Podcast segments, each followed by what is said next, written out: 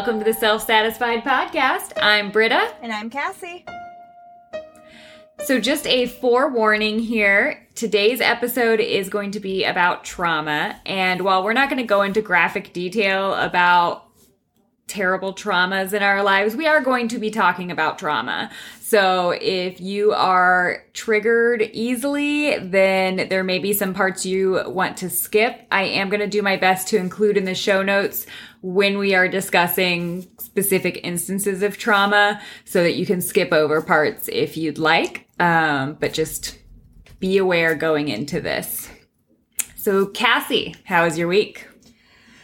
Uh, my week. oh, my week. Um, well, it wasn't great. I mean, it wasn't like the worst week, but I just, I'm kind of like mentally and physically exhausted with everything. And it's just one of those weeks where it's like everything's just kind of either bad or just eh. Right. I mean, there's a couple, there's a couple bright spots. I've got one ready in my brain. What is your bright spot? Oh, Shit, maybe I don't have it ready. No, I'm it's kidding. gone. I'm It's gone. well, I had to decide. so my bright spot is that I got to reconnect with an old friend. So that was nice. Nice, nice. That I hadn't nice. seen in a while. Um, yeah. Oh, and I got a tattoo. So two bright spots. two bright spots. Yeah, that's a good week. Look at that. uh, I mean, well, that was this was over the span of two weeks, so yeah. Yeah. So two bright spots. yeah, sense. there we go. How was your week? Um, my week was fairly exhausting. So, you know, we took took a week off, decided to shift the podcast to every two weeks, and we kind of made an error in the first leg of this where we were just like vacation and neither of us did anything mm-hmm. regarding the podcast no, no. for a solid week. So now we're recording on a Tuesday and have to have it edited by Monday again. we'll get better yeah. at it. It's fine. I am grateful that Thanksgiving is almost here and yeah. over because in grocery yeah. retail, this is our big our big day and i'm required to work the five days leading up to thanksgiving mm-hmm. so five ten hour shifts in a row coupled Gross. with being the five busiest shifts of our year with the exception of 2020 where it was the the pre-pandemic two or three days mm-hmm. were insane. uh, I'm very tired. And my heart goes out to grocery store employees at places like Walmart or Meijer, where not only do they have to prepare for Thanksgiving and deal with all that rush, but then right after that, they have to do Black Friday. Mm-hmm. Like, that is statistically our slowest day of the year because we don't put on any extra sales or anything. So, you know, bless the retail workers in the coming week who are going to work from 9 p.m. Thanksgiving evening to noon Friday. It's bullshit. I hate it for you and I'm sorry. Well, thankfully, my company is not open on Thanksgiving. They're one of those that's really, they're really adamant about making sure you spend time with your family on the holidays. But I am gearing up for Black Friday and so I'm exhausted. I I feel ya. Yeah, I am getting ready to be where you're at right now, and right, like right, just three or four weeks, I'm gonna be dead. So dead yep. to the world. Yeah. so yeah, and I've already, I've already. The holidays are great. Yeah. How cheerful! How cheerful Yay, for retail hooray, workers. We love it. we love it. Let's be merry and bright. I'm also working like one overnight shift a week and then a lot of opening shifts and so my brain and my circadian rhythm is just just fucked. It's... Yeah, I don't mean to be dramatic and trigger warning here, but I would literally off myself if I had to work overnight one night a week.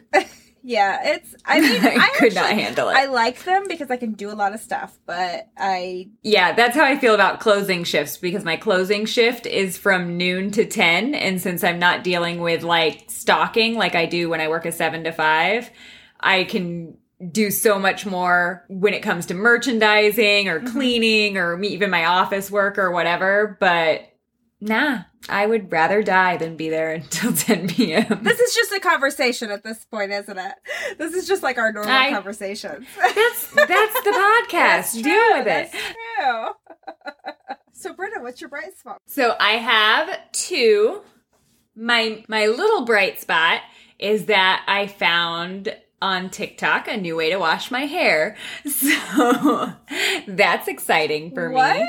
Um yeah, so it's a method for people with curly or wavy hair where you wash it using a bowl of water instead of washing it in the shower like a uh-huh. normal human. Mm-hmm. And you basically, like, you wash it like normal, rinse it out, and then you put leave in conditioner and your like curl cream and something else in it. And then you dip your hair into the bowl and then pull it out, scrunch it up, dip it again, and you do that like three or four times. And the idea is that it like disperses the product better and dilutes it so your hair looks more like natural, like not crunchy or greasy or anything like that. Mm-hmm. Anyway, Huh. it's pretty great.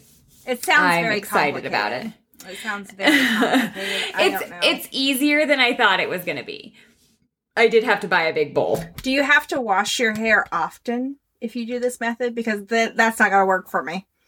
No, never, never in a million years. No, the girl that I learned it from, she only washes her hair twice a week. So, Okay. All right. I can get on that level. so, so I do have to learn how to preserve my curls overnight. But mm-hmm. you know, we'll get there Okay. someday. my bigger bright spot is my therapist, Hope, who has, I'm going to say, gently pushed me to be more honest about how I'm doing, especially regarding information given to mental health professionals.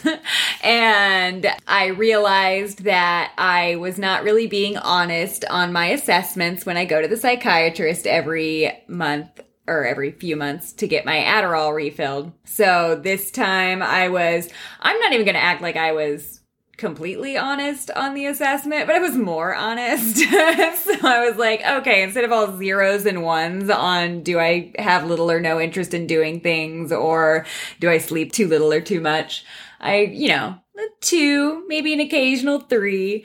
And, you know, I, I gave her my sheet and she was like, wow, what the hell has changed? And I was like, well, I have been lying. you know, she was like, Well, do you think that you feel this way now because everything that's going on? Like, I know you're dealing with a lot of shit. And I was like, mm, No, I've definitely been lying since I've started coming here for about five years. So it's pretty rough. Has always been terrible. And like the the last right, the last question was something about do you feel like harming yourself or others or something to that effect. And I put a zero and I told her, I was like, I literally had to think for like five minutes about how to answer that question. And I was like, because I don't I don't want to give the impression that I would hurt myself. Like, I'm not going to. And I'm like, but sometimes I think it wouldn't be so bad if a bridge just collapsed mm-hmm. under me mm-hmm. and it was all over now, you know? like, that would be a pretty easy chill path for me. And she was like, you know, asking questions about the severity of these thoughts. And I was like, well, it's not like, like, I feel like I've had suicidal ideation before in the past where I would like actually envision or fantasize about ways to end my life myself. Mm-hmm. like, I'm going to put a shotgun in my mouth, whatever. Mm-hmm. I was like, it's not that severe. I was like, I don't ever think I want to drive my car off the bridge. I just want something terrible to happen occasionally. And she's like, how long ago were these thoughts about the shotgun? And I was like, oh, like 2014, 2015. She's like, "Were- aren't you a fucking patient of mine then? And I was like, all zeros on that assessment at that point. Um, so, needless to say, she has decided that I do likely have a bit of depression and put me on medication. And I'm newly into it. Like I've only been on it for roughly a week Mm-hmm. and it takes a while to build up and really take effect. So I don't feel like I'm just winning at life, but I feel good. I feel like I'm not making major changes and shifts, but I feel a little more motivated now. Nice. So okay, good. hopefully that sticks Mm-hmm. and I make changes soon. Mm-hmm. I feel like my meds are starting to regulate, which is what nice. I was. I think last episode I was talking about how we were mixing them up a little bit, and I was coming off of one of them, and I was like, everything is terrible. so Yeah. there's always that, like, there's that new. I don't know. That new phase whenever you're trying a new medicine Right, or whenever right. you're coming off of one or whatever. I had therapy last night and I noticed while I was talking to her, I had it right after work. And I noticed while I was talking to my therapist that I was like really fucking jazzed up, mm-hmm. like mm-hmm. just super energetic. Right. And I was like, the first word that came to mind was I'm feeling a little bit manic, feeling a little bit like way up there at this moment. And so I kind of I googled the side effects and stuff.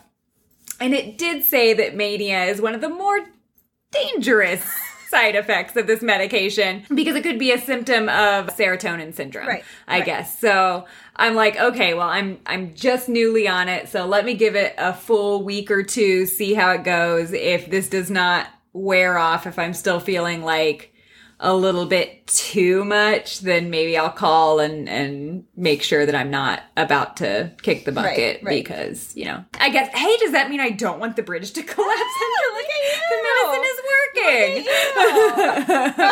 it's working.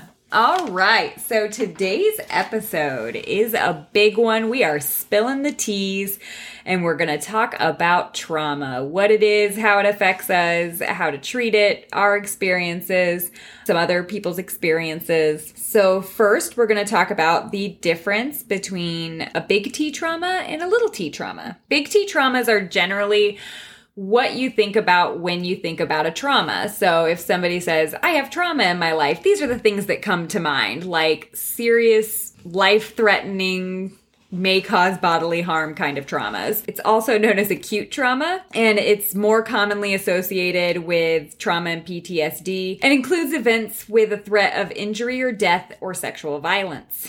It can include just threats of actions that might lead to those things or witnessing the events that caused them. It can even include witnessing the aftermath of those events, like people that work in mental health, hospitals, or first responders. They leave the individual feeling powerless and like they don't have enough control in their environment and with a sense of helplessness.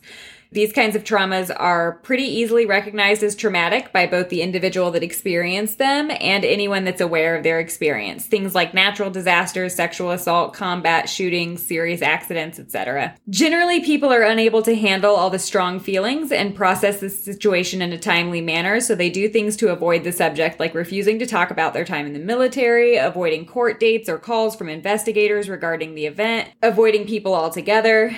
Generally speaking, the negative side effects are more severe the longer one avoids things in this manner and goes without treatment. In the words of MGMT, just know that if you hide it, it doesn't go away. So, a little T trauma is a highly distressing event that affects individuals on a personal level, but doesn't fall into the big T category. So, these can also be known as personal stressors, um, and it's different for each person, um, kind of based on your capacity to handle um, that stress. But some examples of this include essentially any event or ongoing situation that causes distress, fear, or a sense of helplessness, non life threatening injuries, such as dealing with the daily effects of chronic illness like MS or fibromyalgia, death of a pet, bullying or harassment, breakups or loss of a significant relationship, especially if it's a messy breakup, job changes, unplanned expenses, and then there's also relational trauma, which this kind of goes back to attachment traumas that we discussed in our first episode. So if you haven't listened to that and relate to this, I definitely recommend going back and giving it a listen. but this is a trauma that can manifest in your childhood where a child's sense of love is disrupted, physical or emotional abandonment or neglect occurs. Parent or caregiver is preoccupied with their own emotional needs or partner's needs or the needs of a sibling. Too much attention without proper boundaries. This is known as emotional enmeshment, where the parent or caregiver relies on the child to meet their own emotional needs or is too involved in emotional life.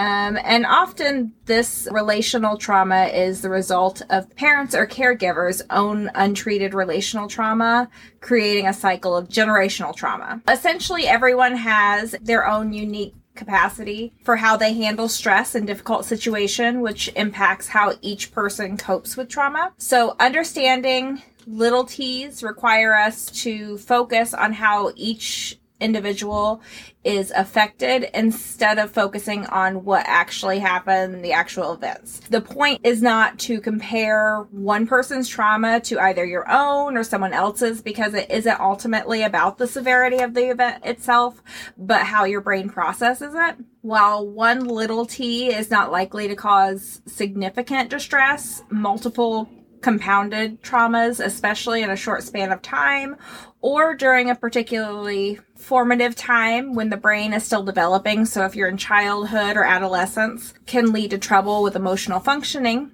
and the development of certain trauma responses.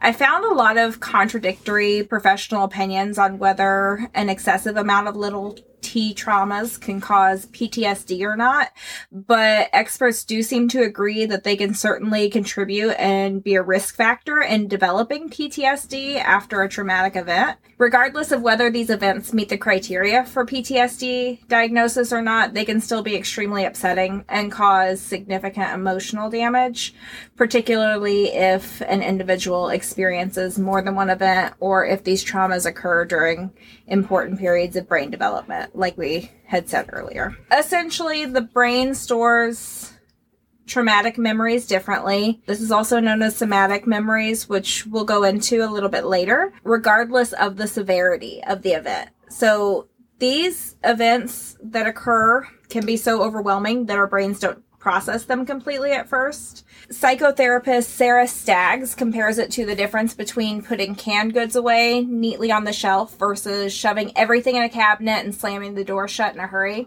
She also says there is any other type of event which exceeds our capacity to cope and can be stored as trauma. To some degree, it doesn't matter what propels us into fight, flight, or freeze mode but only that the event was experienced and then stored that way. Your brain processes immediate threats by going into different modes. There's fight, flight, freeze. There's also fright, where you're fear takes over, helplessness, and it reduces your ability to think clearly. There's flag, where body systems shut down and can result in numbing of emotions, which is also commonly referred to as shock. And in extreme cases, there's faint, which is exactly what it sounds like. The nervous system cannot always distinguish between an actual threat to physical safety or an emotional or mental threat. And this is why little T traumas can have a similar effect on the brain as large T traumas. So if you experience a barrage of little T traumas, your body is stuck in a constant state of hypervigilance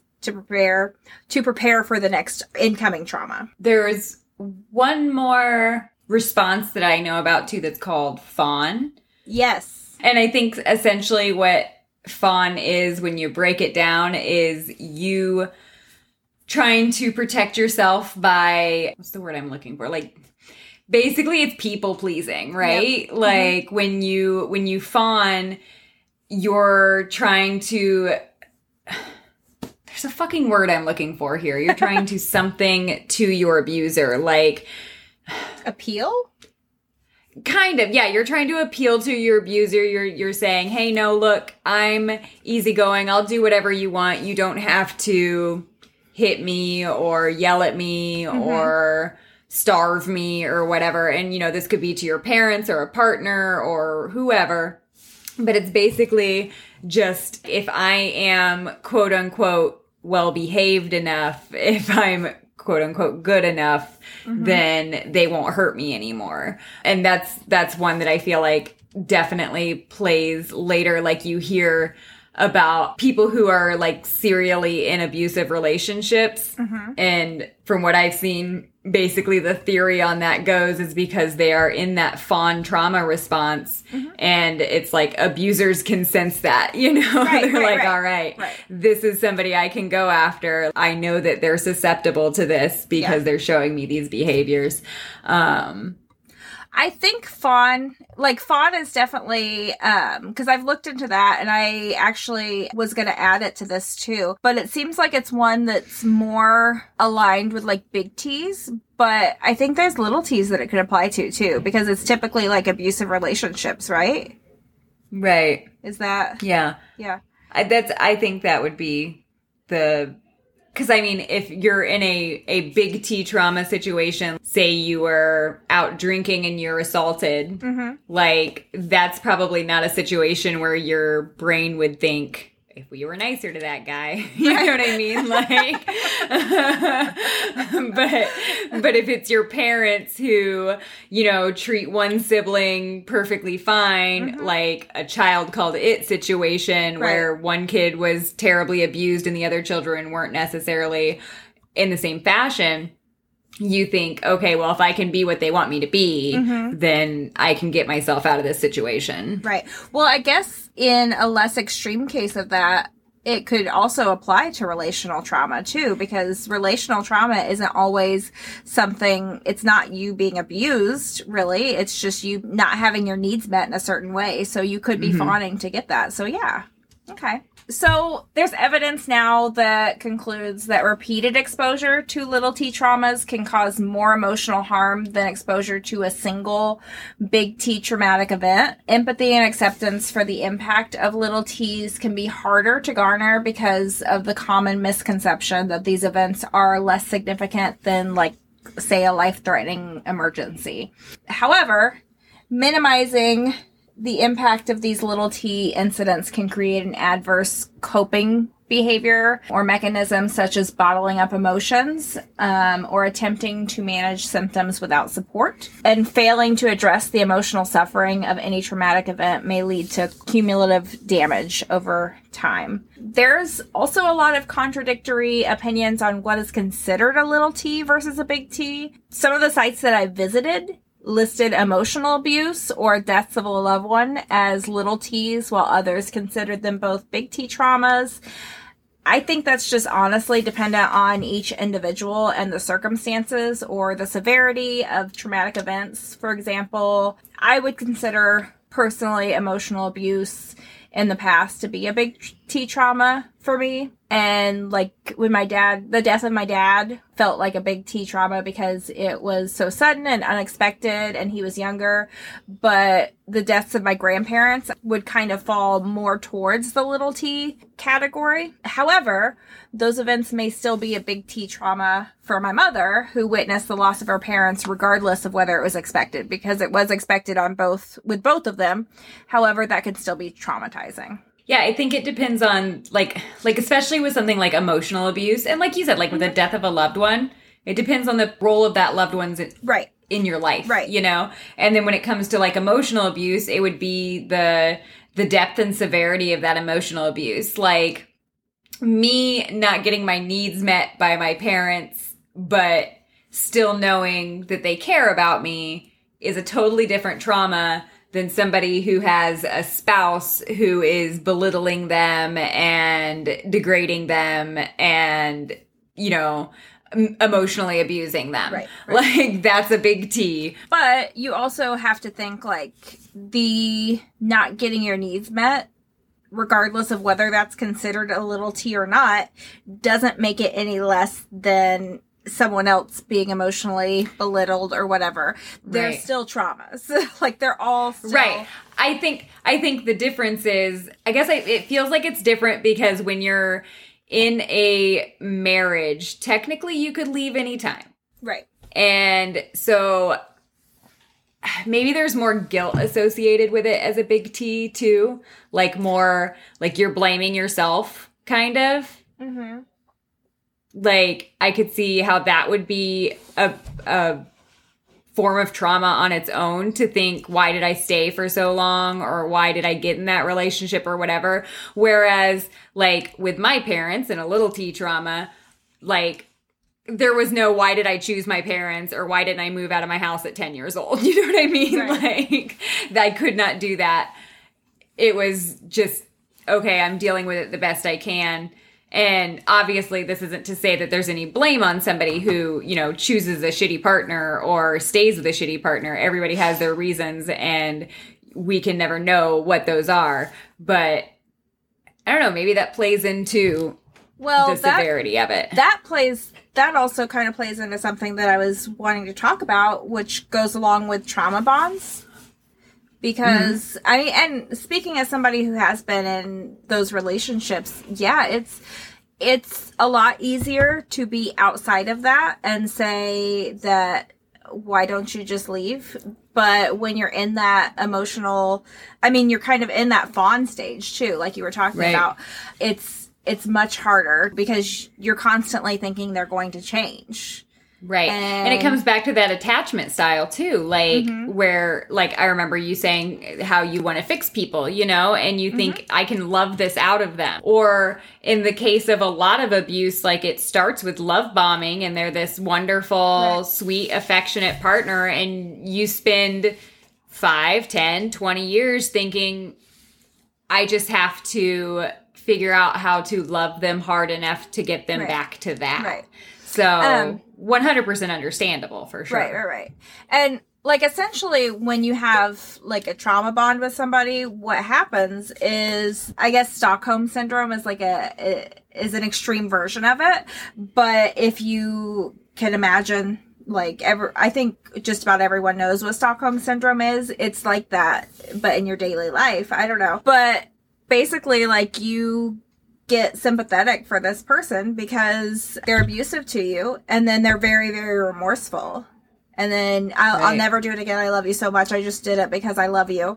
And Right. i just did this because i don't want you to leave me or something like that. Right. and then you're like oh but he does love me a lot. And if i do leave what if what if he hurts himself or something like that? Yeah, it's terrible because the more empathetic you are, the harder it is to get out of that trap Mm-hmm. because you think, like somebody like me, I.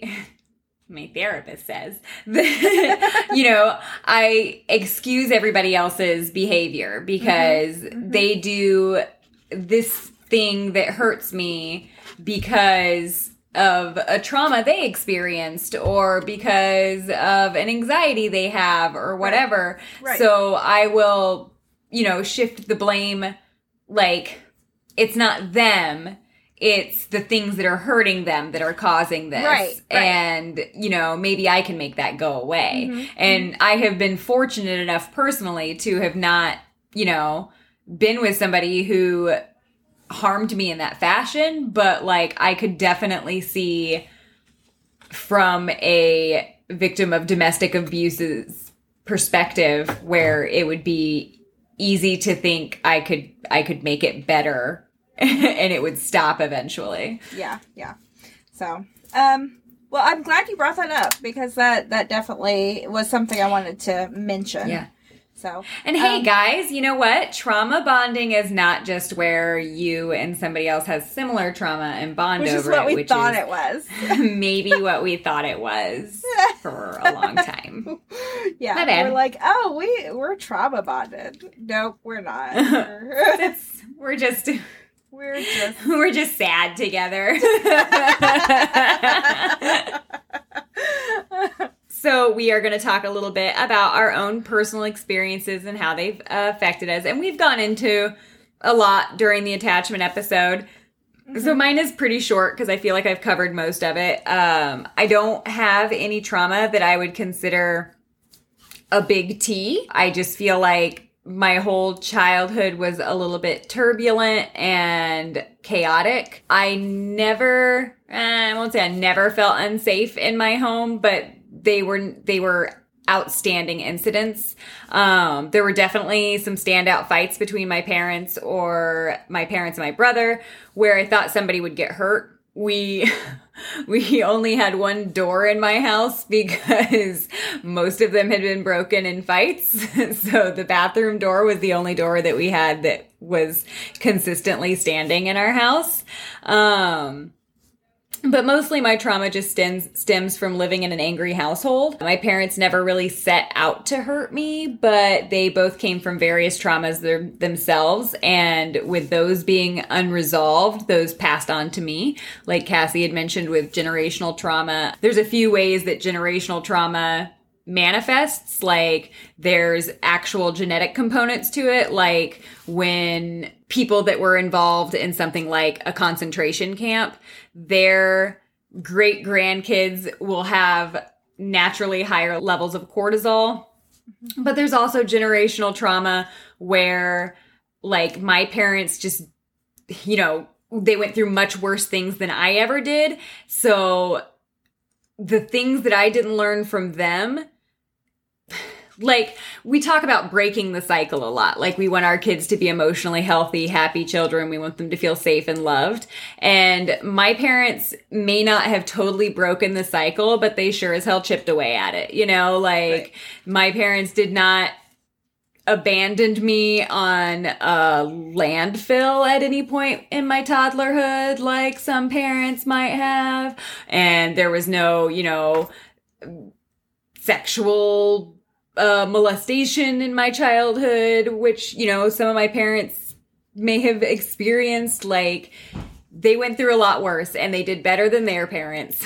but uh, there were just skills that they didn't have. So they could not pass those skills on to me. And because of that, there are skills that I don't have that I am not passing on to my children. So the idea is that I learn those skills now before my children are at the age where those are going to deeply impact them. so I can teach them those skills now. And when they're adults and they're dating and whatever, then they, they will be healthier than I am. I definitely have an unhealthy view on romantic relationships. My dad was really, really jealous and possessive. So anyone trying to set a boundary I see as even remotely controlling. Like, uh, like say I have a male friend and they're like, I'm not comfortable with how much you talk to them. Like it makes me a little nervous. And I'm, I'm like, well, fuck you, buddy. I'll talk to whoever I want to. Luckily in my adult life, I have not dated any, any jealous people, but I feel like that is one of those things where I don't even know if I would give them an opportunity to explain, like, I don't need you to cut contact with them. Like I'm just looking for some reassurance. I'd be like, uh, you, you're not going to tell me who to talk to and, and how to talk to them.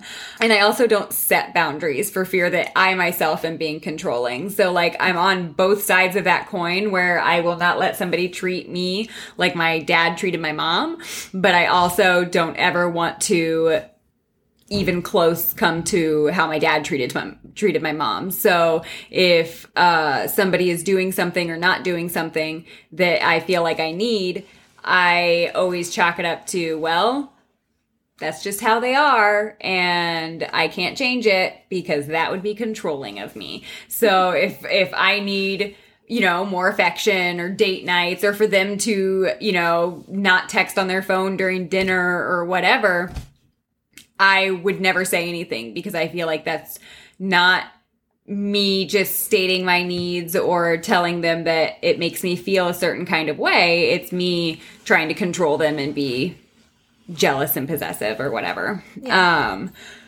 I also didn't learn how to approach pro- problems in a relationship properly. My parents just approached them by screaming at each other.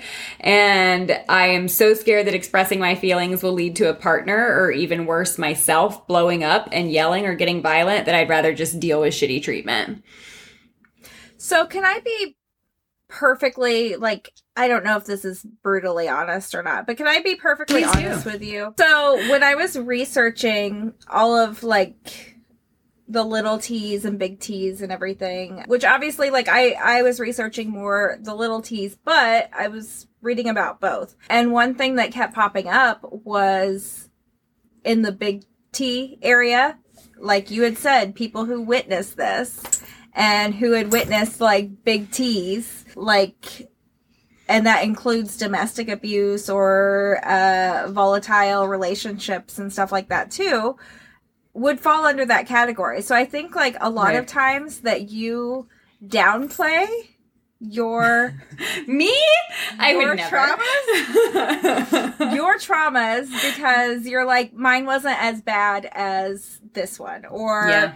Mine I didn't live it because my parents had it worse or mine and like this has been something that we've talked about too where it's like you're like I don't have as big of traumas as you do. Well, that doesn't like that doesn't mean your Right. traumas weren't big because they were right. and it doesn't mean that they're which there's nothing wrong with having a bunch of little t traumas either but i think your trauma Right. is bigger than you Maybe it. maybe it's a little, a little i feel like larger. you Well, downplay it a lot right. That's a. I remember. I think it was me and you that were talking to my cousin about this, who I grew up Mm-hmm. down the road from, and uh, I had said something about not accepting that I had any trauma for a long time. Like Mm-hmm. I always said that it. I wasn't like my childhood wasn't great, but I was. I didn't have trauma. Um. And she said, That's funny because I remember you running to my house with your shoes in your hand and a bathrobe screaming because your dad was about to shoot your mom. right right exactly and I was like, ah, that's a pretty, that's a pretty big one. like, Yeah, and- like so, listen that's not a little t or by any Right. means like right, right, yeah, no, and like that's exactly, um, that's exactly what Hope says. Like when we talked a couple weeks ago and you know we were talking about my marriage and you mm-hmm. know i i tend to say like like i don't I genuinely don't think that David is a bad person. Like, Right, period. I, I I think that at least he's no more of a bad person than I am. You know, like we're at at at worst on the same level. Um, but like she was like but you have to accept that like you didn't ruin this relationship on your own like there were shitty things that he did too you know you can be angry about some of those shitty things and uh and like that was basically her point was that i look at these things and i i like I said earlier, I give people a reason when we were Right. talking about being in an abusive relationship. I, I, I'm sorry, I'm very sleepy and I can't word right now. I, I rationalize what they're doing based on their, you know, past or whatever. And I'm empathizing with them so hard that I'm like, uh, maybe I realize that it's not my fault that they're treating me mm-hmm. this way. Like, I'm not blaming myself for it, but I'm not blaming them either. And when it comes down to it, just like while my trauma is the reason that I was unable to be vulnerable and intimate in my relationship, that still falls on me. That's Right. not, that's not, I can't be like, well, sorry, our marriage is ruined. Blame my mom and dad. That's not how life works. So you can't, you know, say, sorry, my childhood was ruined, but blame your grandparents either. So mm-hmm. yeah, it's a very good point. Yeah. So I just want to say that admittedly, this topic and researching this was a little triggering for me. And there's some of things that I'm going to mention when I talk about my traumas that may be triggering for other people, which include domestic violence and sexual abuse and stuff like that too. So if, if you are triggered by that and in those situations, like we had said before, maybe just skip this part. So honestly, I have some pretty big T traumas that I don't really feel comfortable going into on a public forum. And I I mean, maybe I'll get there someday, but right now I just, I'm not going to go into all of them. I also admittedly did not realize that my life or my past experiences were as fucked up or as traumatizing and impactful as they had been until after I went to therapy because I was like, I knew I had bad stuff happen, but the moment that I shocked my therapist was when I was like, oh, oh, oh, that's not that's not normal. Okay, when I was telling her everything. So I will say that without going into too much detail, I can share like that my first memory is of sexual assault by someone who I trusted, that I was close with, and I didn't realize that was bad until after I saw my parents' reaction. And honestly, for years, I didn't, I didn't think that that was I didn't think it was a big deal until much later in my life. I think honestly, there's that, and then there's been some other things that I'm not going to go into that involve sexual assault in my more my early adolescence. I think that created a really unhealthy relationship with sex and maybe intimacy and stuff like that. So, whereas I kind of felt like maybe I owed it to people, which isn't healthy. You do not owe your body to anyone. It took me a very long time to realize that. We've talked about my father, we've talked about my childhood, so everyone's kind of in the loop on that. And if you're not, just listen to every other episode. he comes up a lot. Thanks, Dad. but when I was 12, he was incarcerated. So my dad was a an alcoholic and drug addict. You know, I spent a lot of my life missing. And there was times when like we used to go to church and stuff when I was younger and I would pray at night and I like the only thing I can remember praying for was that my dad was safe. When I was 12 years old, I remember we stopped at a gas station and my mom got I can't remember if she had gotten a phone call or if she had or if my uncle was there. I don't know. I want to say she got a phone call from my uncle and she stepped out of the car and she's in the back and I hear her kind of gasp a little bit and the first thing I thought was, okay, my dad's dead. Like great. I didn't have that response, but yeah, I was I was terrified because I was like, um he's like he's dead or something. And then she came back into the car and she told us your dad's in prison. So he was arrested for having large quantities of meth on him. I I don't remember all of it. Like I think he was dealing it possibly, but I was younger. I kind of blocked out a lot of it. But I remember a lot of times where it was like constantly for two or three years where I was going back and forth. Like that's the only time I consistently saw my dad for the first time since I was maybe six years old was when he was in prison. like, so that's pretty, that was pretty traumatizing to me. And then I feel like just a lot of his like drug abuse and alcoholism. One, I still blame that on his death. And I feel like I became a lot more straight edge after he died too, where I'm like, I don't want to drink ever. And I mean, I'll, I'll like partake occasionally in like a glass of wine or something, but I will not allow myself to get drunk. And I think in my experience, a lot of times if you grow up in that situation, you typically tend to take one of two paths and neither one is the wrong one because it's just like addiction's not something that you can really control. I mean, obviously like if you do drugs, okay, but if you're addicted to it, like that's that's a disease. And it's definitely something that can be how am I trying to word this? I'm trying to make it so I'm not an asshole and I'm not like judging people. Am I doing I okay? don't think it comes off that way. Yeah. But anyways, addiction's a disease and a very real one. So, but I think typically if you grow up in that environment, you either go from one extreme where you end up in that cycle and you become an addict yourself or an alcoholic yourself because that's what you you've seen and that's what you've grown up with and know or you take the other extreme where it's like I am going to do everything I can to not be that. Um, and that's that's the one I took. Yeah, I think it's that way for a lot of parental trauma, you know? Right, right. Yeah. like with relationships, like I tried to be the polar opposite of what my parents were. Mm-hmm. Yeah. And Yeah. I feel like my brother just saw that as what a relationship was. So, you know, we definitely took different paths on how we Mm-hmm. Approach a relationship. And I wouldn't say neither of us are wrong.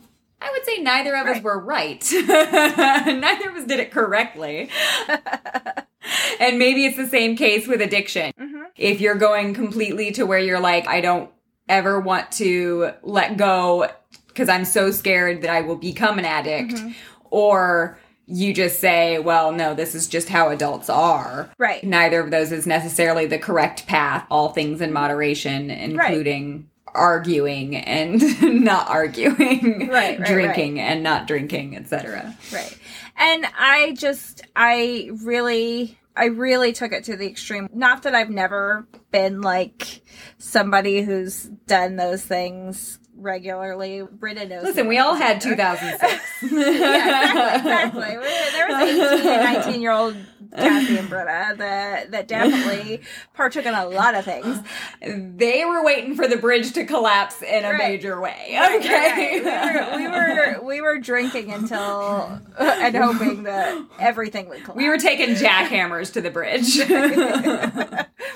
um, I think but I think when I became a parent, and especially more so after my dad died, I just kind of became the extreme where I'm like, I'm not going to touch anything and I'm scared to.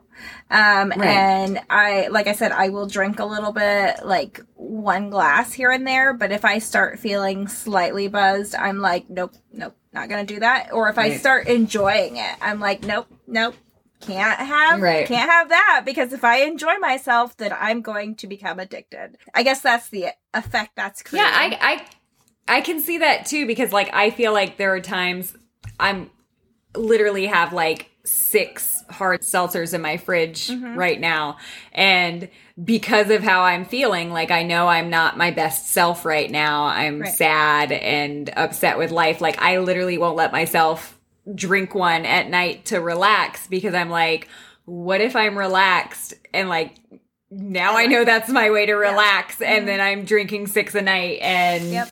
before you know it I'm, you know, addicted. So yeah, I can see that right, Right, sure. exactly. And then I've also gone through domestic abuse and I'm not going to go into a lot of detail on that because it's in the past. It's definitely something that my ex has made his amends for, but that doesn't stop the fact that it has had an impact on me. And I think that really, there's a lot of things that I kind of brought from that relationship into my marriage because I was so scared of how he would react because of my first husband's reaction to certain circumstances and stuff like that. Like, I think that definitely played an impact on my future relationships and how I go into them, how I interact with others, and like how I get scared of if they'll get mad, like what their reaction will be if they're mad at me. And even though my last husband, he was not somebody who was violent or angry or anything like that, but I would still have that fear there. And like I said,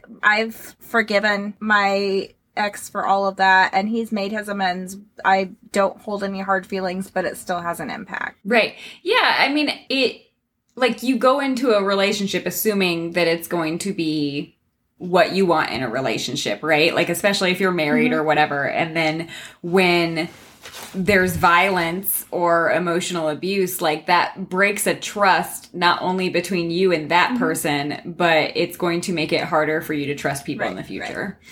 And then, and then there's more. But wait, there's more. I love how we're just like laughing and then we're like, and then also. Everything is awful. like that. we laugh through the pain, guys. Actually, you know what that's funny because I told I told my friend that I had said something about some some trauma in my past, like Oh, no, I was talking to him about like kids and about like how he wanted to be there for his kids and he was like just really involved in their lives and stuff and I was like I mean honestly that's that's really great. That's that's a wonderful thing to have and he's like I think that's how people are supposed to be. He said anyone who has a kid should be like that. And I was like, well, you're literally talking to somebody whose dad was the opposite of that and then I ended it with LOL. and he's like, um, that's not an LOL. I'm like, eh, are you LOLing eh, right now? Eh, Why are you LOLing? I'm gonna LOL all the time. I just laugh. That's, that's my coping mechanism.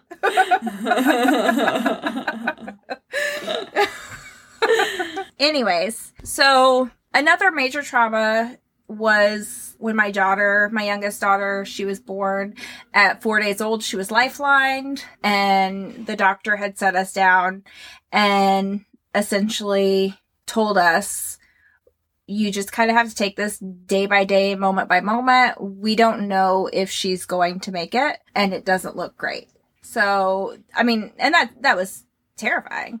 Like, that was, uh, and I think any parent would just be petrified and traumatized by that event. Thankfully, she pulled through and she made a miraculous recovery, but it's still, I still had a lot of anxiety from that. And I still kind of do, maybe not as much as I did that first year. That first year, I was a fucking mess and I clung to her so much because I, I was like still kind of, still kind of had that fear there because I was, you know, like I had been scared that she wasn't going to make it. And I was sitting there in the waiting room, essentially thinking, how am I going to plan my child's funeral? And that was, that was pretty scary. And then right after that was when my dad died, right after she got out of the hospital. So those two things happening one after another I would say made me extremely traumatized. That was the first time I had actually gone on antidepressants finally because I was to a point where I was going to kill myself. I remember taking a bath and looking at the hair dryer just thinking it would be so easy. Just it would be so easy. Just grab it. So that was the moment when I actually went on antidepressants. So that had a big that really fucked me up. right. So I'd say out of all of these traumas, I still have a lot of little T's that have impacted me as well. Being bullied when I was a kid and my needs weren't always met because my mom had her own issues going on and she was concerned with this and that with my dad or with work. She was a single mom. So things like that all compounded with the big T's that I had going on really messed with me to the point where I I have some pretty serious issues with emotional regulation and and just I don't know. I don't know. I don't know what the fuck is wrong with me. We're still figuring out the effects here. but I have some pretty serious, you know, PTSD from all of this. And it's yeah. it's really yeah, it's not fun to deal with. It's not great.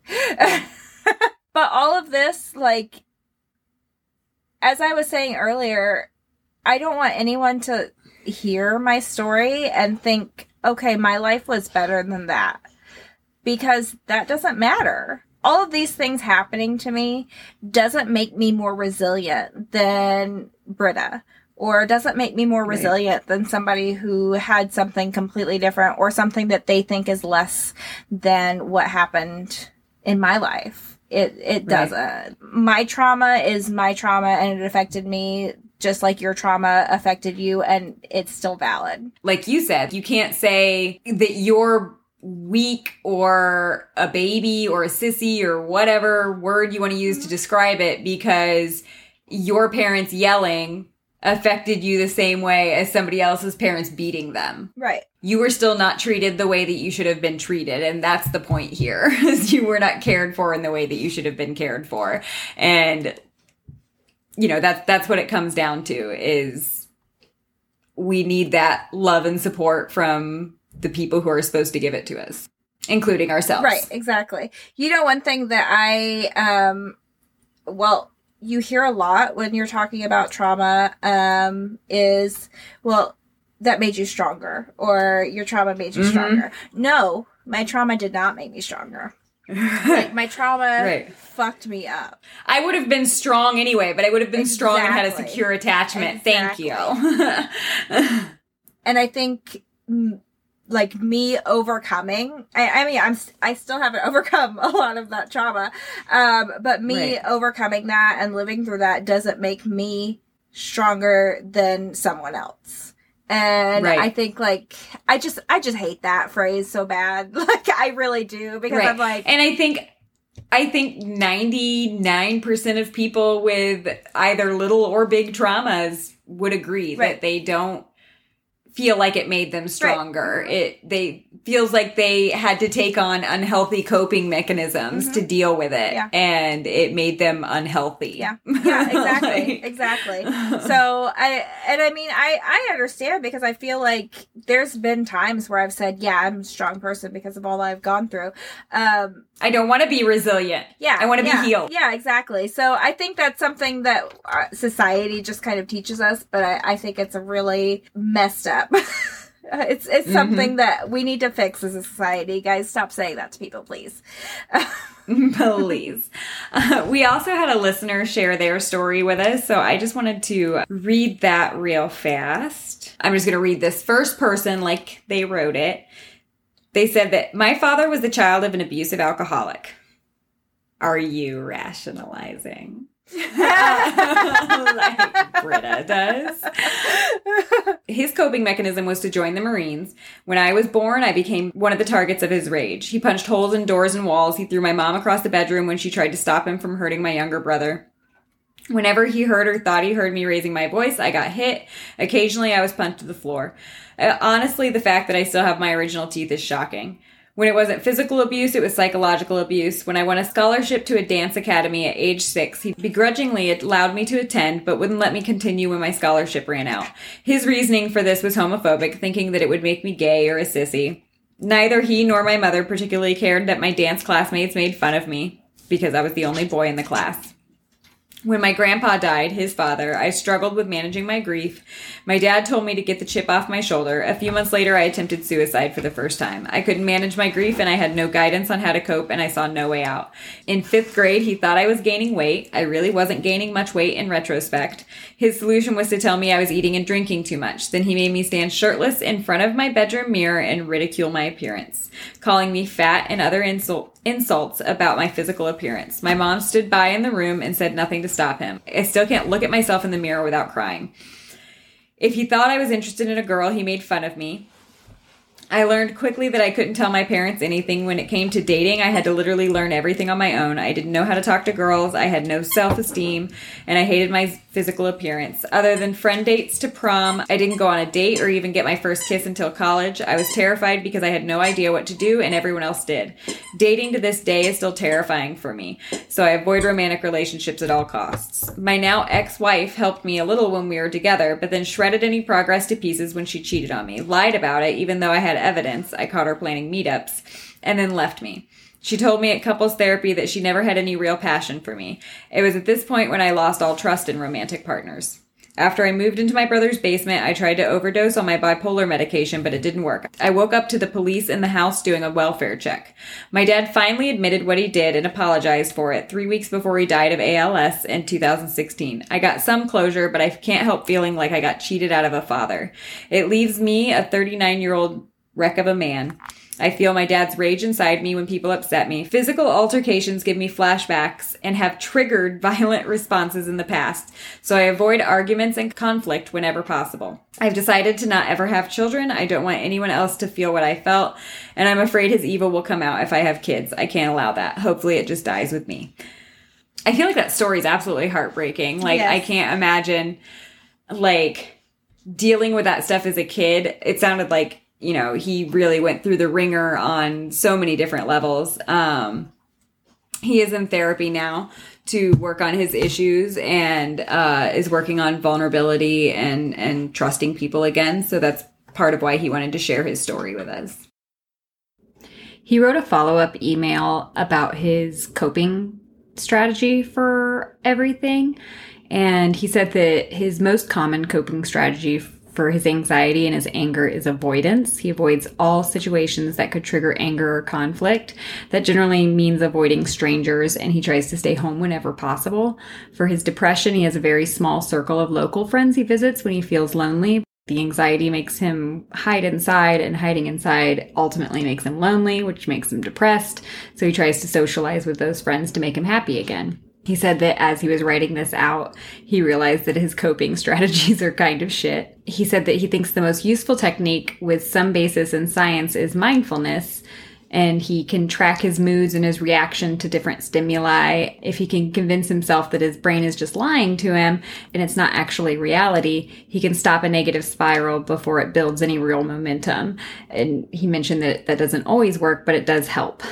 I'm glad he mentioned that he kind of realized that those are not the best coping strategies that he mentioned in the beginning. I do the same thing with anger and any negative emotion is I either avoid things that will make me feel those things or I just avoid expressing those emotions. And that's ultimately not the healthiest route. The healthiest route is to find a healthy way to express those. But if he feels like his anger is dangerous, I could see why he would want to avoid a situation where he might, you know, go into a quote unquote episode and actually hurt somebody or do something that he would really regret. Thank you very much for sharing that. That was extremely vulnerable and we really appreciate it. I'm glad you're going through therapy and trying to overcome and recover from Right. that as well. So, And and for what it's worth, I don't know you on a personal face-to-face daily interaction kind of level, but it seems to me like you are leaps and bounds from, you know, where your father was and, you know, are doing your part to break the cycle that, you know, he did not. Okay, guys, so this episode is running a little bit longer than we had anticipated. So we are going to stop it here. So next week, we're going to post the rest of the episode, which will be about effects of trauma on the brain and body and treatment options for people with trauma. I believe Cassie has a big announcement to make. Yeah, we have a winner for our for our first giveaway that we did kind of in honor of Thanksgiving. So our winner is Jessica Marie Achenbach. Yay! Congratulations, Yay, Jessica. congratulations. Yes, we are so happy. She will be receiving Brene Brown's new book and a coffee cup and a tote from us. Yes.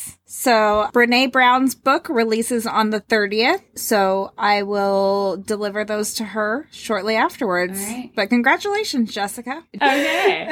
All right. We do have a few bright spots this week. Andy says that he's got two bright spots. He says, I've gotten to spend a lot more time with Boba this week. That's his beautiful golden retriever. Because my roommate is out of town for a business trip. We've been watching movies after work in the living room all week. And his second one was that the shirts he ordered for himself as a little treat yourself moment finally arrived yesterday after they'd previously been told by USPS that the package was lost in transit from China for more than a month. So that's one of those things that always feels good to finally fucking receive. Yes, yes, I love that. And then Sharea's bright spot was that she got to visit a good friend for a couple of nights. I was that friend, guys. It was me.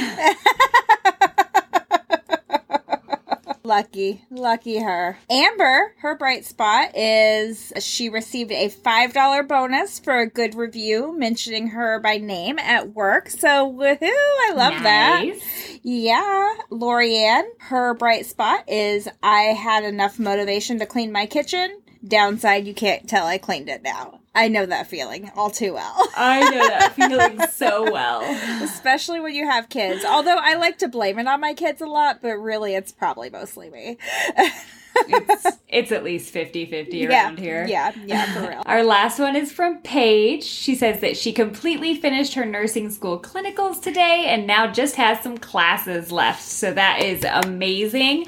I just want to give an additional shout out that Paige is my I've always called them second cousins. I think it's technically first cousin once removed. She's my cousin's kid. And I just want to say how proud I am of the adult that she's become. Like, I see her posting on Facebook about these societal issues and am really proud of her stance on things. I know how hard it is to grow up where we grew up and have a not a quote unquote conservative point of view. So I'm proud of you, or Paige. Keep it up. Exactly, Yay. exactly.